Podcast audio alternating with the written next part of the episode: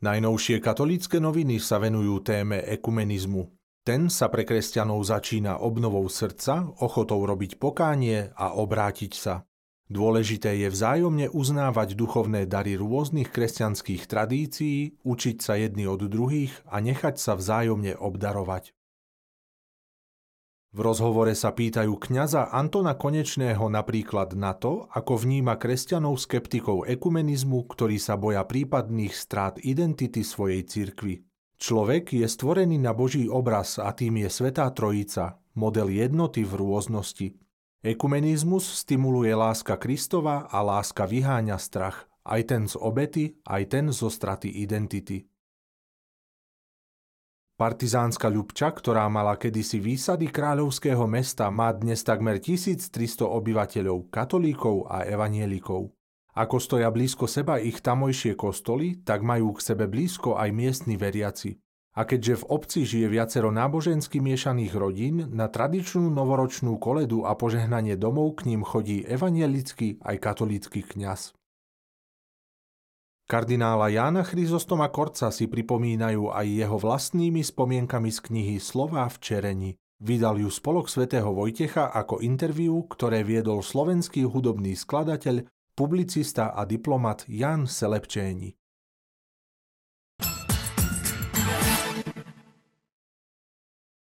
Prešovská archieparchia začala pred biskupskou chirotóniou nového prešovského arcibiskupa metropolitu Jonáša Maxima zverejňovať na svojom facebookovom profile sériu katechéz. Januárový magazín Slovo Plus prináša aj tento mesiac inšpirujúce články. V téme Plus prináša tipy a triky, ako zaradiť modlitbu do každodenného života. Hovorí o time managemente, ktorý môže pomôcť k pravidelnej modlitbe. 6 známi respondenti sa delia o to, ako sa najradšej modlia a aj o to, s čím v modlitbe zápasia trapistky, rozpráva sestra Marie Michaela. V rozhovore s biskupom Františkom Trstenským sa dozviete, aké výzvy ho čakajú v pozícii pastiera Spišskej diecézy, prečo si vybral ako biskupské heslo Abba Otče, či čím ho priťahuje Sväté písmo. Rubrika Moje svedectvo prináša príbeh Katky Ličkovej, členky Komunity Sant'Egidio, ktorej v srdci horí túžba byť nablízku ľuďom bez domova. Okrem toho, noviny Slovo Plus prinášajú stále rubriky Manželom, tentokrát o spätnej väzbe v manželstve, Rodičom, kde nájdete rozhovor so saleziánkou Fanny Martinkovou a ďalšie. V Slove Plus nezabudli ani na deti v obsahovom okienku Deťom, a zaujímavý obsah nájdete aj v rubrikách Psychológia, sexualita a komiks. Don Bosco dnes opäť prináša novinky, výchovné tipy a hodnotné čítanie.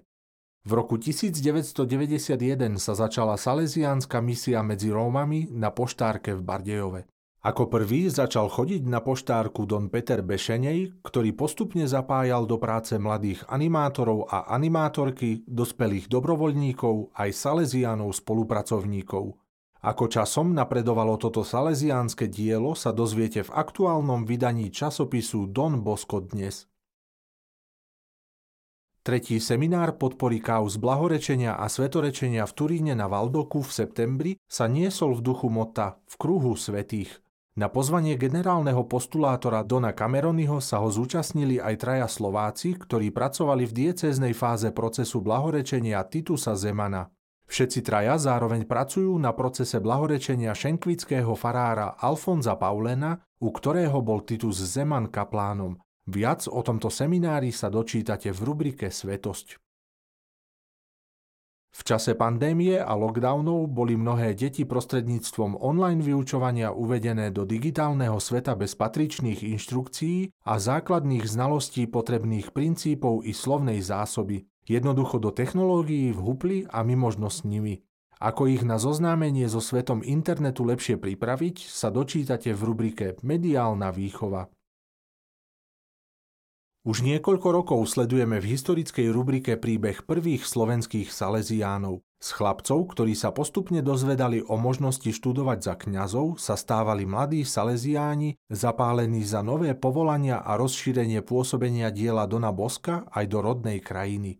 Postupné uskutočňovanie ich sna budete môcť aj nasledujúci rok sledovať v rubrike Pred 100 rokmi.